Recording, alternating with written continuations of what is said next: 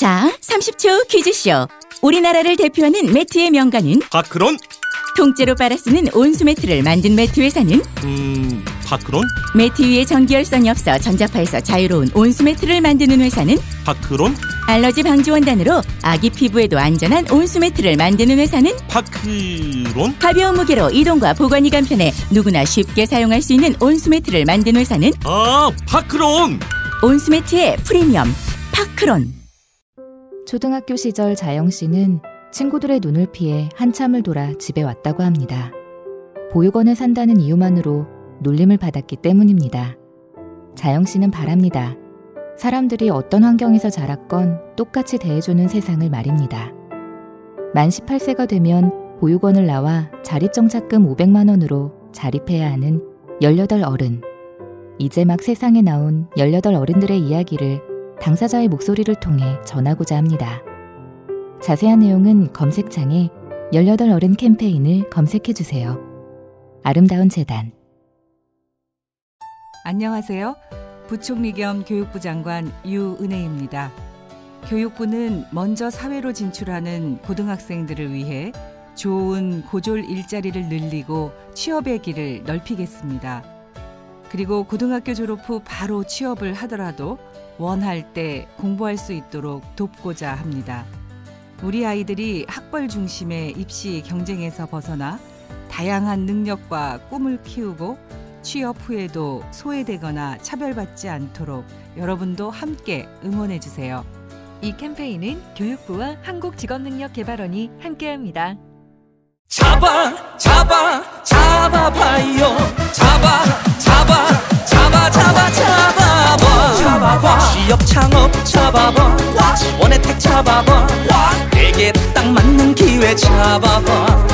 잡아봐. 경기도 일자리 재단. 잡아봐.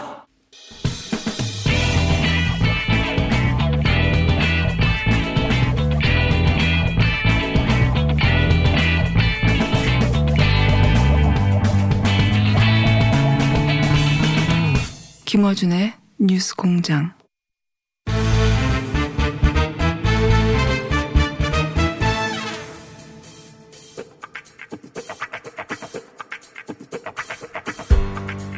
선거 시즌이 다가오고 있습니다.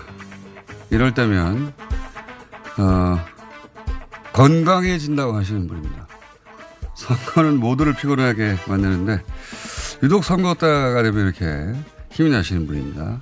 정치 구단 대한신당 박진호 의원 나오셨습니다. 안녕하십니까? 안녕하십니까? 예. 저는 어제가 제일 기쁜 날입니다. 어제가 왜? 예, 왜냐하면 우리 목포를 산자부에서 신재생 에너지 단지 배우더 부지로 선정을 했습니다. 이게요 거의 12만 개 일자리가 창출되고 알겠습니다. 목포를 목에 살립니다. 해양 경비장과 함께 이게 두 개가 예. 받아서 저 기분이 굉장히 좋습니다. 알겠습니다. 오늘 뭐든지 질문하십시오. 자, 그럼 그걸 여쭤보겠습니다. 어, 황교안 대표가 당내 통합 논의 기구를 설치하겠다. 그래서 보수대 통합 논의를 하겠다. 겉으로 보면 겉으로 보면 자유한국당과 보수 진영 전체가 반가워할 일인데 황교안 대표가 이 이야기를 꺼낼 때 얼굴이 그렇게 밝지가 않았어요. 이 해설을 좀 해 주십시오. 어떻게 하다가 이 이야기가 나왔고 앞으로는 어떻게 대화하려고 하는 것인가. 외기의 황교안이 예. 이 국면을 탈출하고 예. 전환해 보려고 일부 보수 언론과 보수 기관에서 요구하는 보수 대통합을 요구했지만 황교안은 이해찬이 아닙니다. 이해찬처럼 자기는 출마하지 않겠다. 예. 다 버리겠다. 예. 이렇게 하면서 조국 사태를 공- 총선 기획단 등 총선 전국으로 확 국면 전환시켜 버렸잖아요. 예. 지금 조국 사태는 신라 시대에 일어난 것으로 지금 아무도 논하지 않아요. 예. 그런데 예. 관심이 줄어든 건 확실합니다. 예. 예. 황교안은 자기가 어떻게 됐든 대통령을 해보려고 하는데 예. 지금 수렁에 빠졌단 말이에요. 리더십 문제 뭐 여러 가지로 지금 복잡하잖아요. 특히 박찬주 대장 최근 보수 매체들이 황교안 대표를 막 공격했어요. 그렇죠. 네. 이렇게 빠지니까 배- 보수 대통합이라는 그 기치를 들고 일어났는데 예. 이제 그렇게 하려면은 자기가 출마를 하지 않겠다. 대권 후보를 하지 않겠다. 이런 희생을 하면서 뭉치자 해야 되는데 그러한 희생의 각오를 밝히지 않았고 지금 현재 박근혜 강을 넘자 예. 하는 유승민, 예. 원희룡, 남경필, 오세훈, 김무성, 뭐 이런 김무성 예. 이런 기라성 같은 차기 대선 후보들이 좋다. 예. 그러면 같은 반열에 서자. 그 대신 당신은 그 리더십으로 볼 때 안 된다 하고 있기 때문에 오히려 위기 탈출형 보수 대통합론이 결국 실패를 할 것이고 저는 황교안만 자꾸 나락으로 빠져간다 그렇게 봅니다. 그러니까 이게 이런 겁니까? 지금 어, 말 거론하신 뭐 어, 분들 그 쭉 나열하신 분들이 공교롭게도 다 탄핵 찬성파란 말이죠. 그렇죠. 그렇죠. 예.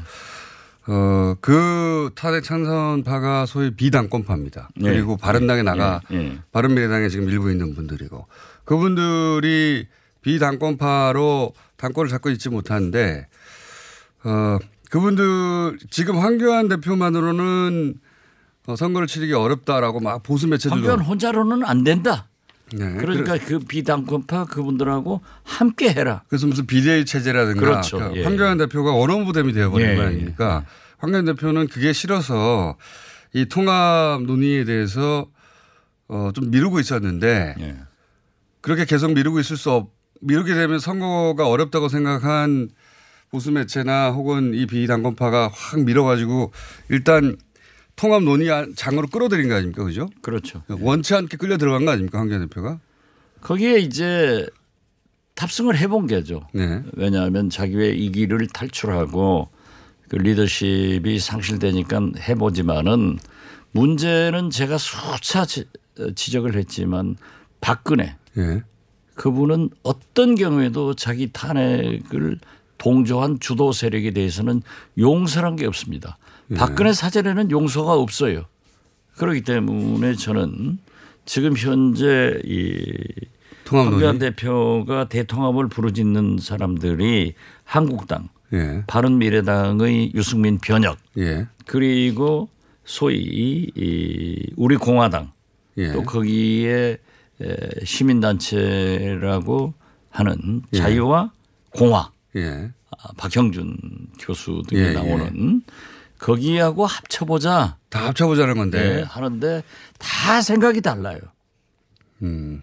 그렇기 때문에 저는 이것은 굉장히 어려움이 있을 것이고 또 황교안의 희생 속에서 이루어질 수는 있지만은 함에도 불구하고 어떤 경우에도 박근혜 대통령 소위 우리 공화당 친박 세력들은 절대 용납하지 않는다. 그러니까 박근혜 전 대통령 같은 경우에 어, 자신을 탄핵한 세력과 다 합치는 것은 반대할 테니까 우리 공화당이 어, 이런 대통합에 들어갈 가능성이 대단히 낮고 우선. 그렇죠. 예.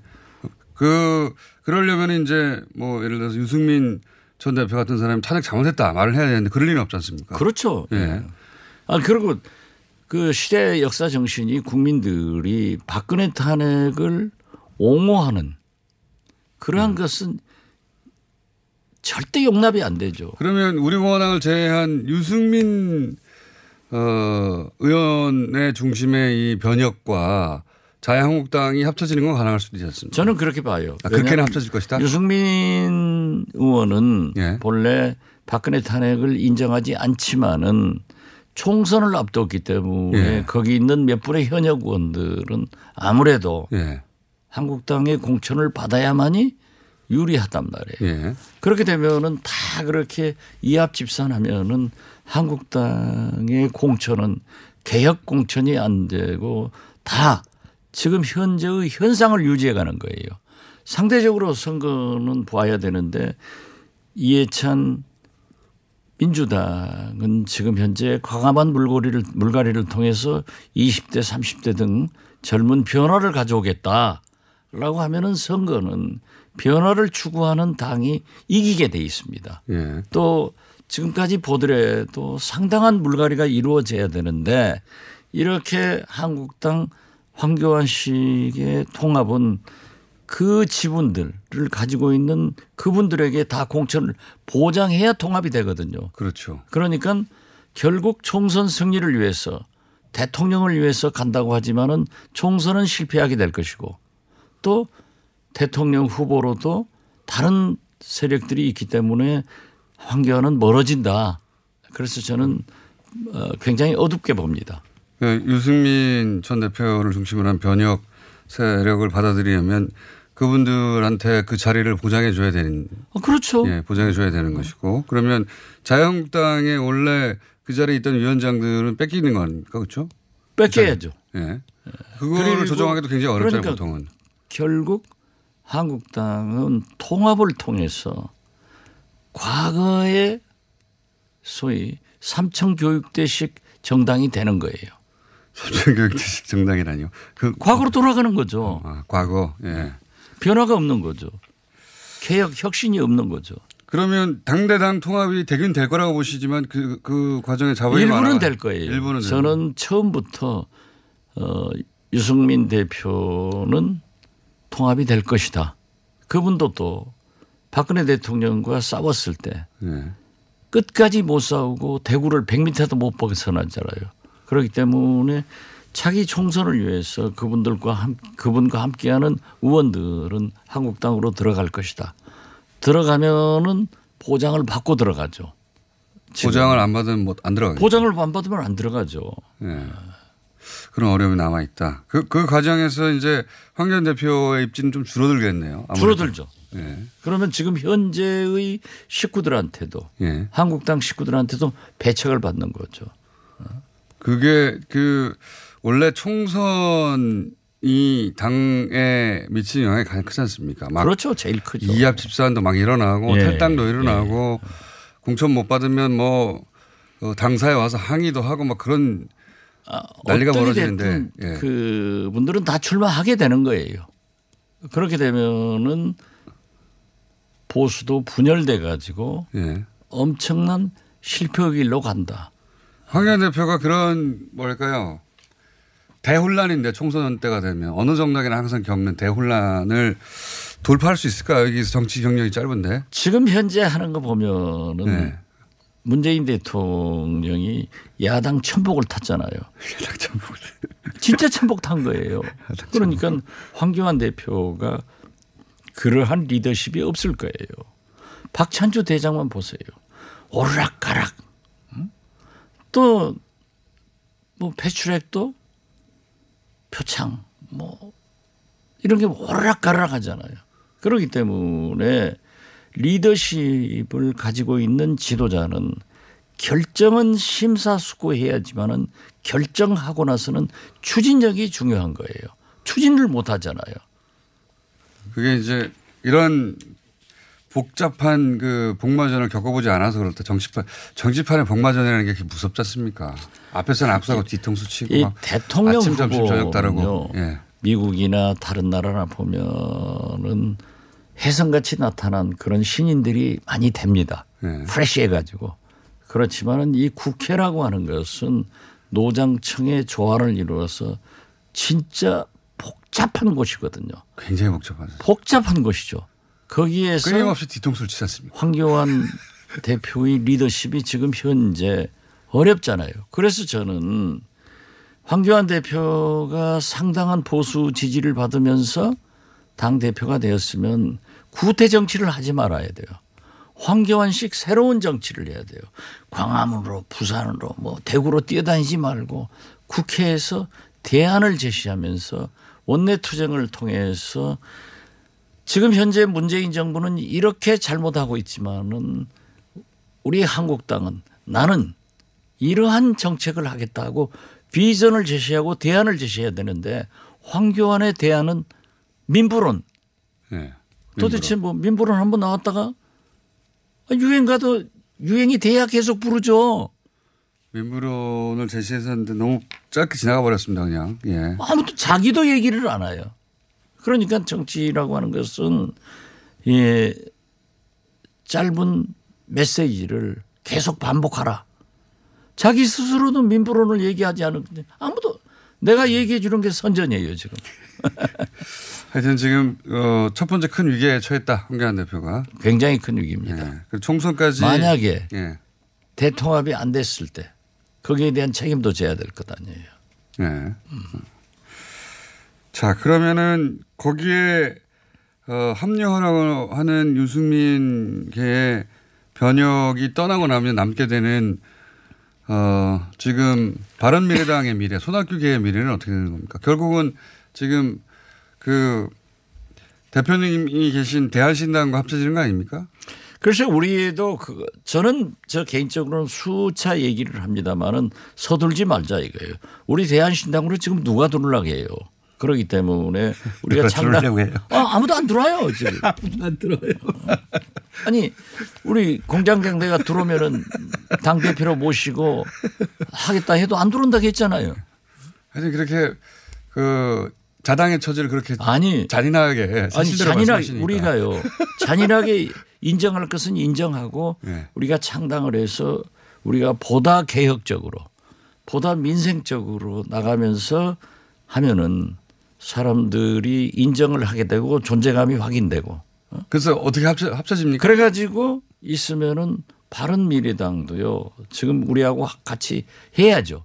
하지만은 이것을 처음부터 공작적으로 하면 안 돼요. 그러니까 순리대로 그렇죠. 그러니까 유승민 대표가 빠져나가고 그리고 나서 바른미래당이 남아있는 분들하고 바른미래당도 활로를 찾고 이제 대한신당 활로를 찾는데 그렇죠. 그러다 보면 만나게 자연스럽게 된다면 만나게 될 것이다. 자연스럽게 만나게 되고 그러한 것이 11월, 12월 중에 지금은 손학규도 네. 정동영도 서로 자기가 당 대표 하겠다고 하니까 통합이 안 되는 거 아니에요. 우리 유성엽 대표나 천정배, 장병환, 박지원은 우리는 하지 않겠다. 이렇게 내려놨기 때문에 이렇게 가다 보면은 이제 내 중심이 아니고 안 되겠다. 그럼 도망하면 손학규, 죽으니까. 손학규, 정동영, 박지원이 다시 또 물에서 만나게 되는 겁니까? 어느 그건 시점에? 모르죠. 그럴 수도 있다. 인위적으로 하지 말자 이거죠. 인위적은 아니지만 그럴 수도 있다. 그럴 수도 있다. 네. 그렇지만은 우리가 전면에 서면은 될 일도 안 된다. 그럼 남는 건 안철수계입니다. 그분들 어떻게 합니까? 안철수는 대권 후보 되려고 지금 계산하고 있으니까 그분 사람 마음은 다 알아도 안철수 마음은 몰라요. 아, 총- 진짜 총선의 역할을 합니까 안 합니까? 저는 총선 역할을 안 할 것 같아요. 이제 늦었죠 좀. 예. 예. 왜냐하면 늦은 것도 늦었지만은 지금 현재 독일에서는 일반 계산기 쓰다가 미국 가서 지금 AI 계산기로 해보니까 네. 잘하면은 황교안이 네. 잘못되면은 한국당에서도 나를 한번 데려갈 수도 있다 하는 그런 계산할 거예요. 만약에 한기현 대표가 여기서 어, 자리를 못 세우고 뒤로 물러나게 되면 제 3지대 뭐 새로운 창당 이러면서 보수가 새롭게 모이는 그림 뭐 이럴 때나 들어올 수 있다. 저는 그렇게 봐요. 왜냐하면 네. 안철수 전 대표는 그래도 4년 전에는 젊은 예. 국민의당을 만드는 예, 그러한 일으켰죠. 미래를 가지고 있는 그런 대통령 후보감이었으니까 왔지만은 이제 실패했잖아요. 그리고 더욱 우리가 중요한 것은 그분은 본래 보수인데 대통령 되려고 진보로 위장 취업했다가 이제 안 되니까 다시 친정 가는 거예요. 돌아가는 것은 좋은데 자기의 희생 속에서 당을 살리려고 하는 것이 아니라 당의 희생 속에서 자기가 대통령 후보 되려고 하는 사람이에요. 그렇기 때문에 저는 이 보수 대통합이나 보수 어떤 특정 정당이 잘못되면은 대통령 후보로 업혀서 한번 할 생각을 할 것이다. 저는 그렇게 봅니다. 이런 그림은 가능합니까? 그 어, 유승민계 같은 경우 창당한다고 하니까 당이지 않습니까? 한 뭐 여덟 분 아홉 분 정도의 당 그리고 자유한국당. 근데 새로운 모습을 보여주기 위해서 자유한국당도 어, 이 그 변혁 유승민 계도 당을 만들기로 했는데 제3지대에 새로운 당을 새로 만들자. 다 해체하고 다 거기로 해체 모여 하자. 그때 안철수 전 대표가 거기 합류한다든가 이런 그림은요. 그때도 올 수 있겠지만은 유승민 대표도 지금 현재 자기의 대권 가도를 개척해 나가는 거 아니에요. 예, 예. 그렇기 때문에 유승민 의원이 나는 하지 않겠다. 라는 희생을 먼저 발표하면은 안철수 전 대표는 거기에 탑승할 거예요. 하여튼 안철수 전 대표는 본인에게 꽤 유리한 상당히 유리한 조건이 형성되기 전에는 오지 않을 것이다. 저는 그렇게 봅니다. 본인이 와서 뭔가 판을 만들어서 막 주도하고 그러지는 않을 것이다 전혀. 그러지는 못할 것 같아요. 이번에는. 예. 지난번 국민의당 때는 그렇게 했는데. 국민의당 때는 네. 모든 분들이 그래도 21세기형 젊은 지도자 안철수다. 그런 안철수 붐이 있었거든요. 예. 예, 붐이 태풍은 자주 오지만은 정치인 붐은 그렇게 자주 오는 게 아니에요. 한번 실험해 보면은 실패하면은 빠이빠이 하는 거예요. 그렇습니다. 과거의 사례를 보면 그렇습니다. 그렇죠. 예. 예. 안철수 전 대표는 다를 수도 있죠. 어쨌든 지금 그 그림이 잘 안 보여가지고 오기 쉽지 않을 것이다. 그렇죠. 예. 저도 사실 오시든 안 오시든 저는 관심 없는데 자꾸 질문하니까 아 그런 질문 할 필요가 없는데 잘 아시니까 또 그쪽 사정을. 아잘 몰라요. 이제 잘 모르십니까? 예. 김무성 전 대표는 출마 안 한다고 하더니 다시 출마할 것 같죠?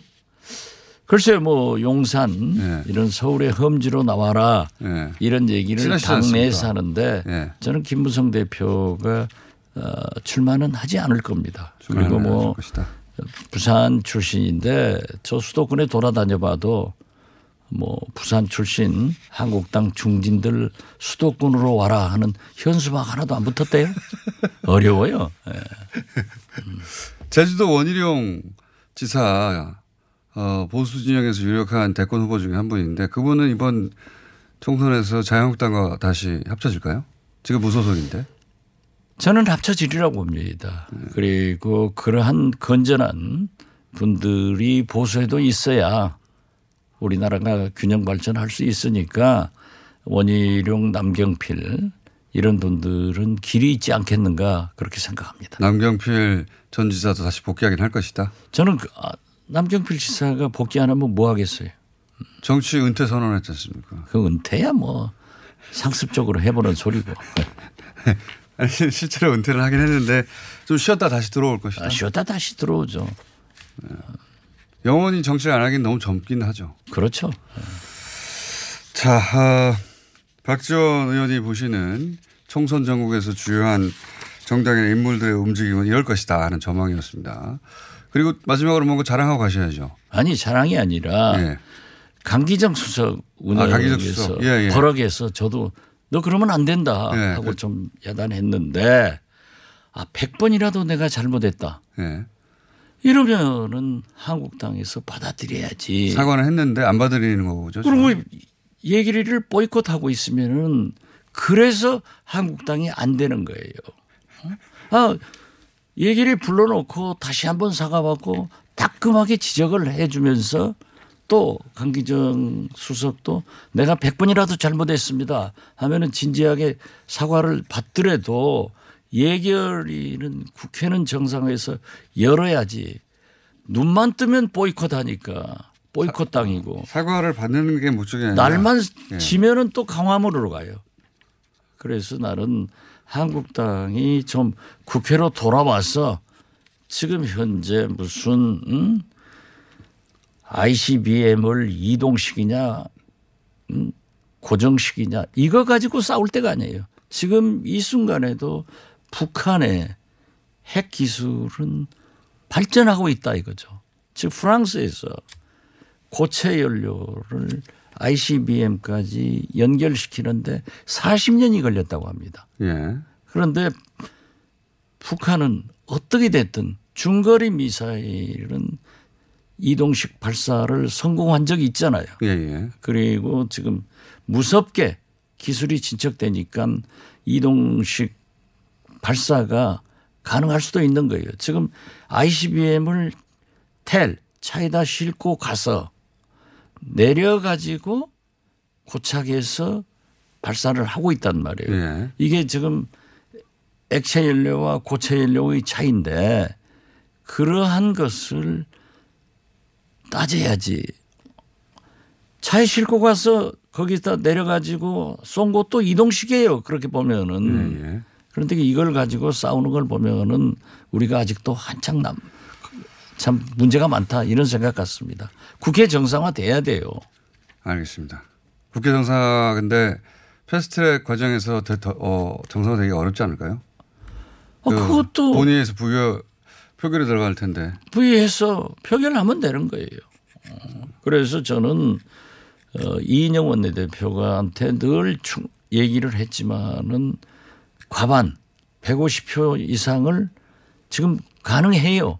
그걸 잘 엮어 나가야 능력이 있다. 12월 그래서 3일 전까지는 그걸 계속 엮어 나가라. 계속 엮어 나가야죠. 알겠습니다. 자, 오늘 여기까지 듣겠습니다. 대한신당의 박지원 의원이었습니다. 감사합니다. 네, 감사합니다. 시더 시더 아빠 발톱 너무 두껍고 색깔도 이상해 이 녀석 그럴까봐 내가 캐라셀 네일 준비했지. 갈라지고 두꺼워진 발톱 무좀이 싹 사라진다고. 미국 판매량 1위 600명 임상 실험을 거친 전 세계 48개국 손발톱 케어 압도적 지배자 캐라셀 네일. 2주 후 달라진 손발톱을 경험할 수 있습니다. 네이버에서 캐라셀 네일을 검색하세요. 월매 월매 월매 369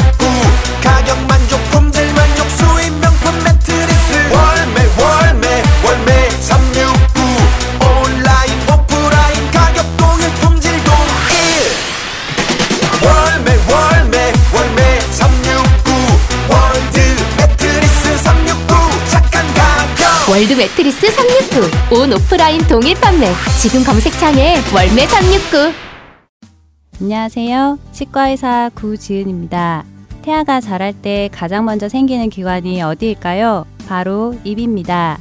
먹는다는 것은 삶의 시작이자 끝인 것이죠. 100세 시대인 요즘은 치아를 100년 가까이 사용합니다. 그럼 어떻게 해야 치아를 100년 동안 건강하게 관리할 수 있을까요? 바로 올바른 칫솔질과 정기적인 스케일링입니다.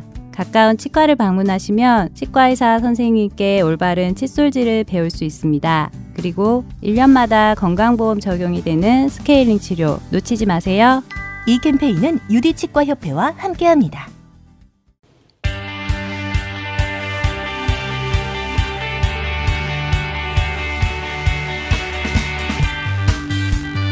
그것마저 알려주마 리얼미터의 김주영입니다. 네. 제가 방금 수치를 봤는데 리얼미터. 어, 최근에 왜 리얼미터 말고 다른 여러 조사, 조사 기관들도 많이 발표했잖아요. 네네. 최근에 서너 군데에서 발표한 것 네네. 같은데 보면은 그 대통령 긍정 부정이 다시 긍정 우세로 역전된 것도 있고 네. 예, 수치는 말씀드리지 않겠습니다. 또 줄줄줄 읽어야 되니까 네. 또는 거의 붙은 것도 있고. 예, 그러니까 지난주 주중집계에서도 저희 조사에서도 리얼미터와 비슷한 네. 예. 그런 결과치가 많은데 오늘 리얼미터 결과치는 어, 조국 정국이 한창일 때 수치로 다시 또 나왔어요. 그렇죠? 일단 수치를 알려주십시오. 네. 그 11월 1주차 주중 집계가 전 주간 집계 대비 3.3% 포인트 하락한 44.2%가 나왔고요. 부정 평가는 4% 포인트 증가한 53.1%가 나왔습니다. 음. 지난 3주 동안 오름세가 꺾이면서 40% 후반에서 중반으로 하락한 건데 부정 크게 평가가 하락했어요, 아주. 네. 예. 다시 50%를 넘어서며 긍부정 격차가 오차 범위 밖으로 벌어지는 그런 정당도 말씀해 주십시오. 네, 정당 지지율 민주당도 이제 하락을 했습니다. 예. 1.4% 포인트 하락한 38.2%가 나왔고 예. 2주째 하락세가 이어지고 있습니다. 예, 중도층을 중심으로 대통령과 마찬가지로 이탈이 좀 두드러졌는데요.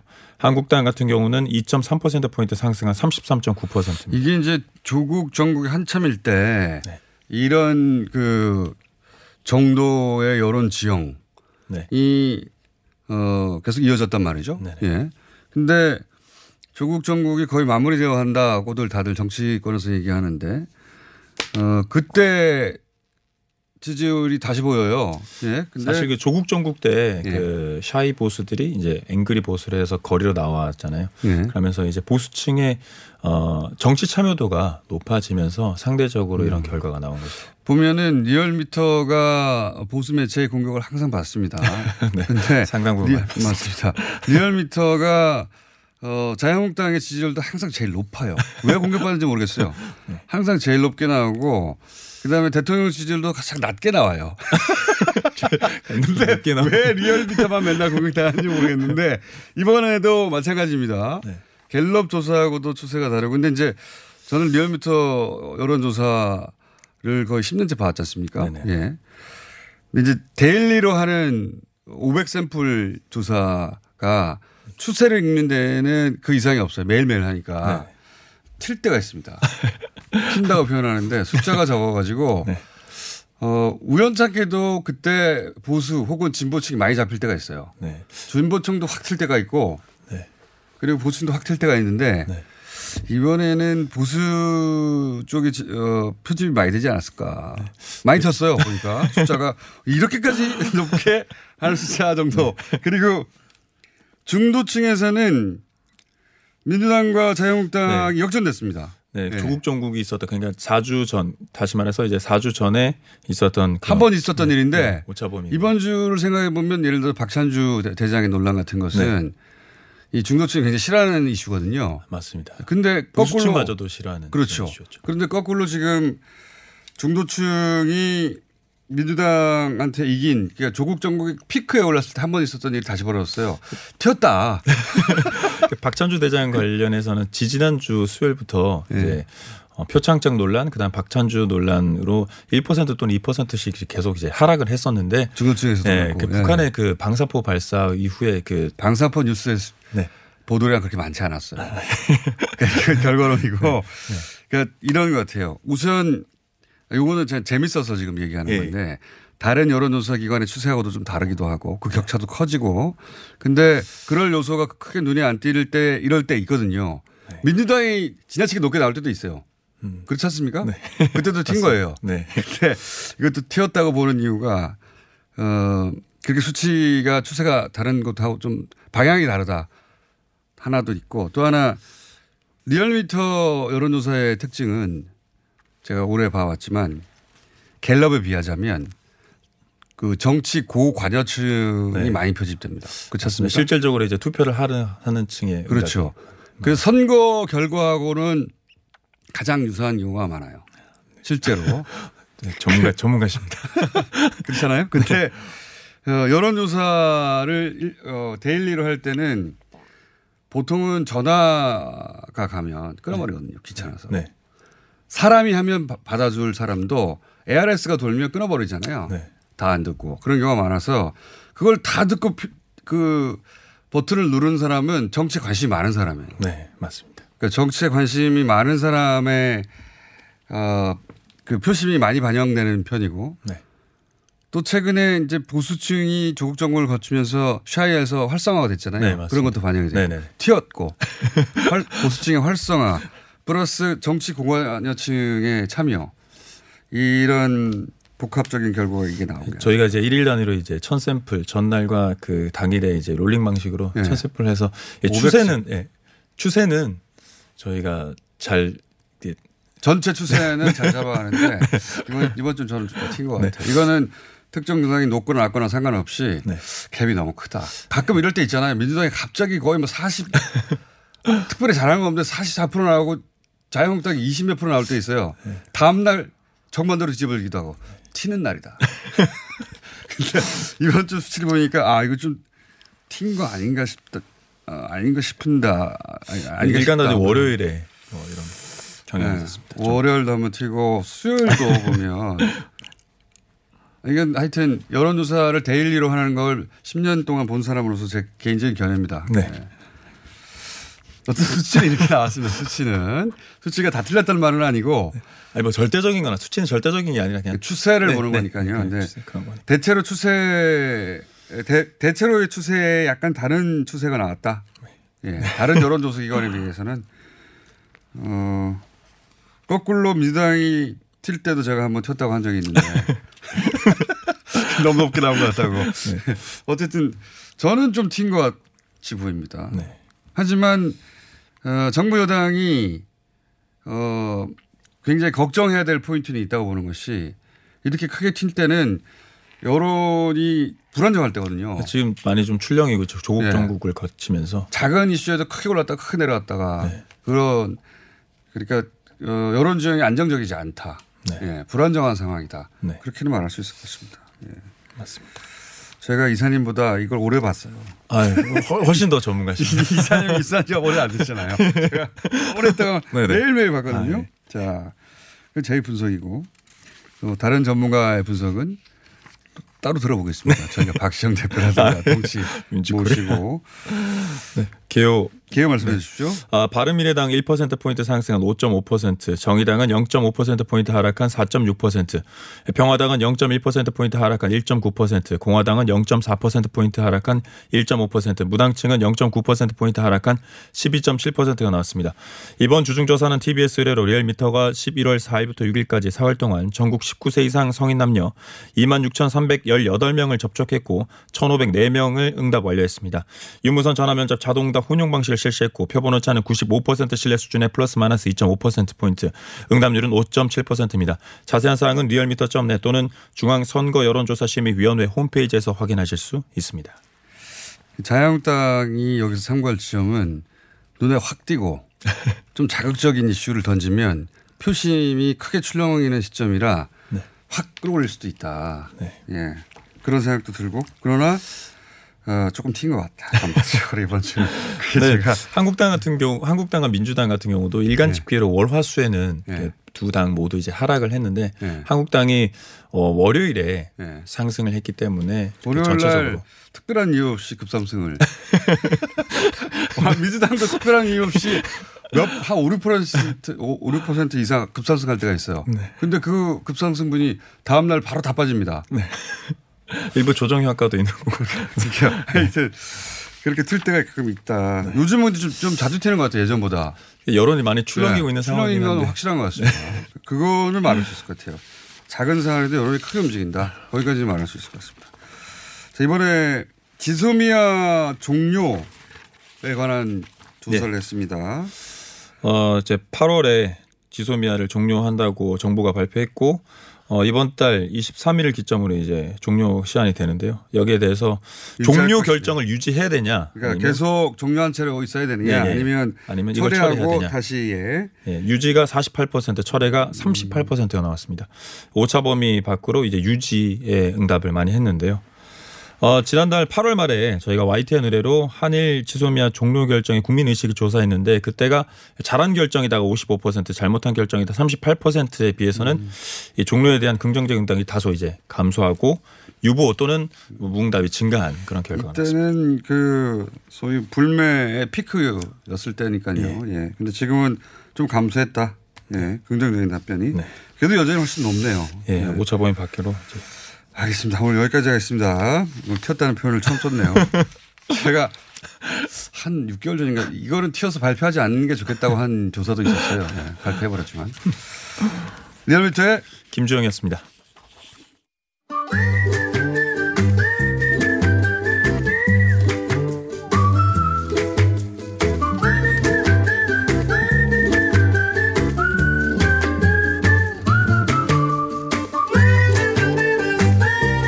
오랜만에 오셨습니다. 김진애 박사님. 네, 오랜만에 오니까 스타일이 좀 달라지셨어요. 근데? 아무도 주목을 안 해주시더라고. 저는 그걸 스타일? 보면서 머리 스타일이 예. 옛날에는 그냥 툭 잘랐는데 단발이었는데 요새는 요번에는 layered 단발이었던 적은 layered cut. 아니 장발도 예. 굉장히 여러 종류가 있는데 아. 어, 그런데 지금 그걸 아무도 주목을 안- 지금은 조금 자랐는데요. 처음에 자를 때는 아주 괜찮았습니다. layered를 내기 훨씬 더 낫습니다. 감사합니다. 알아주시니. 어, 조금 조금 조금 줄어 보이더라고요. 자, 네. 오랜만에 나오셨는데 기억하실지 모르겠는데 광장 시리즈가 네. 한참 되고 있었는데 아직도 안 끝났습니다. 그러니까 지금 얘기 제가 들어오자마자 오늘 광장 보더니 아직 광장 아직도 안 끝났네 그러시는. 네. 오늘의 광장 이야기는 뭡니까? 참 저런데 제가 여의도 공원 지금은요 여의도 공원이라고 516. 얘기를 하는데 네. 그 전에는 여의도 광 이게 이제 이름이 이게 1970년대에 생길 때는 516 광장이었어요. 5.16 박정희- 혁명 광장이었죠. 네네. 네. 박정희 전5.16 대통령이 만든 성공을 거고, 기념하는. 5.16 네. 성공을 구테타를 기념하는 거죠. 아, 그러니까 근데 이제 10년 10년 뒤에 저기 했는데 이제 네. 5.16을 이제 일종, 일종의 혁명의 날로 보면서 네. 김일성 광장에 대응을 하는 이런 네. 거다. 그래서 주로 했던 그때 했던 일이 주로 저 국군의 날. 국군의 날 행사를 거기서 했죠. 거기서 거기서 기업령 같은 일이 벌어졌습니다. 네. 탱크들이 나오고 막 군인들 그 앞에 탱크 쫙 서가지고. 쫙 서가지고. 근데 여기가 원래 공군이 있던 데거든요. 그리고 아, 그 전에는 일제 강점기에는 여기서 우리나라의 첫 비행장이 있던데요. 그러니까 아. 활주로가 있던 건데 그래서 그러다가 공투가 크게 있었던 네. 거군요. 그리고 박정희 대통령이 이제 저 암살되고 난 다음에 그 다음에는 저 뭐가 됐냐 여의도 광장으로 이름을 바꿨습니다. 여의도 그러니까 광장. 그 여의도 광장이라고 얘기를 해가지고 그게 그게 거의 한 20년 됐다가 네. 1999년 그러니까 올해가 여의도 공원 만들어진 지가 20주년이 된 해예요. 근데 아무도 20주년이 됐다고 누구도 얘기 안 하는 이런 음. 이런 일도 있더라고. 근데 우리 아, 우리 사회가 정말 이 공간에 대한 얘기를 별로 안 하는 제 거는 확실해요. 기억은 거기서 국군의 날하고 반공대회. 반공대회 또 예. 기억하시는 거? 국군의 날 행사 반공대회 뭐 그다음에 북한과 관련된 규탄 대회. 뭐 규탄대 예. 빌리 그레함 와, 와서 때, 목사 예. 빌리 그레함 부흥회. 목사가 가지고 부흥회 왔던 거 예. 이거 굉장히 컸어요. 그다음 굉장히 큰 행사죠. 그다음에 1987년 기억 안 나세요? 거기서 북풍. 1987년 아니요 87년에 저 대통령 선거 있을 때 유세. 여기서 유세했던 예. 이때가 김대중, 김영삼, 맞습니다. 노태우 삼파전 벌어졌을 때 아니에요. 예. 세 분이 다 여기서 유세를 했습니다. 엄청났죠. 그, 그, 때 이제 200만이다, 150만이다, 500만이다. 그때도 싸웠습니다. 맞습니다. 아, 얼마나 저기 여의도. 광장 꽉 채웠죠 그때. 네, 그, 그때 그, 그땐 광장. 정말 그, 그리고 그때 찍었던 사진들이 사실은 굉장히 근사한 것들이 많아요. 그때 김대중 전 대통령의 연설.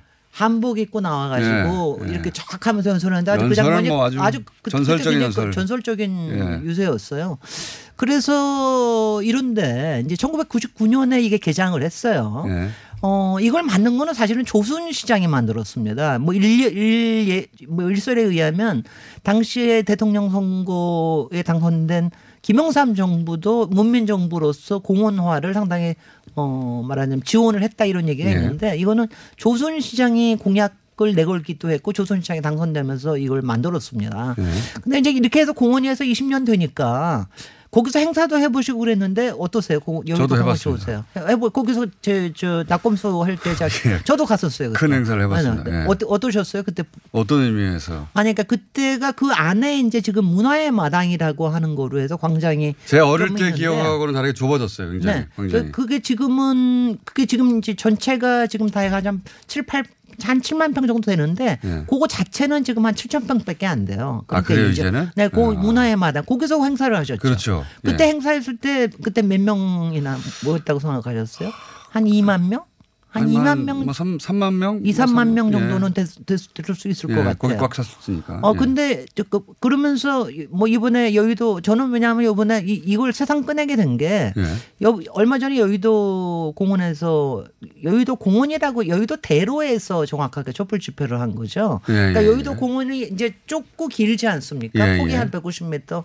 길이가 한 1.5km 정도 되는데 거기 옆에 조그만 이제 몇 차선을 비워가지고 거기서 했는데 예, 예. 그 한 30m의 폭이 1.5km 저걸 했는데 그때 이제 가보니까 네. 아 예전에 기억이 나더라고요. 예전에 기억이 아 여기서 어떤 일들이 벌어졌고 예전엔 자전거 타고 뭐 국군의 날 있고 유세 있고 막 이러는데 어 그러면서 그러니까 뭐 저- 저도 오랫동안 안 하던 얘기를 다시 꺼내게 되는데 사실은 저는 그때 여의도 되실 이유가 뭐냐면은 이유도 어, 아, 이유가- 이유가 길이도 뭐냐면은- 중요한데 1분밖에 안 남았다는 아니 듭니다. 이건 이건 예. 저거 하는 게 예.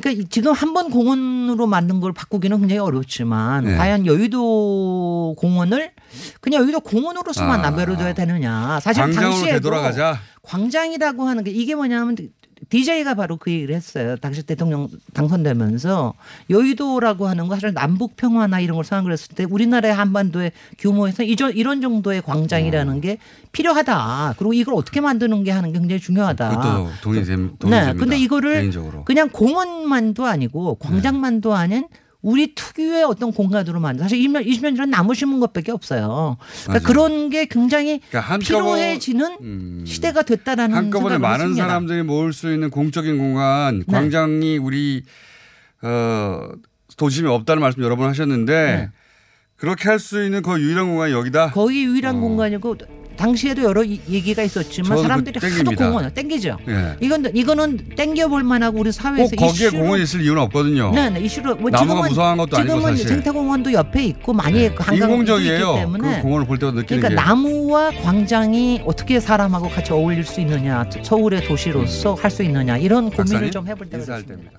안녕.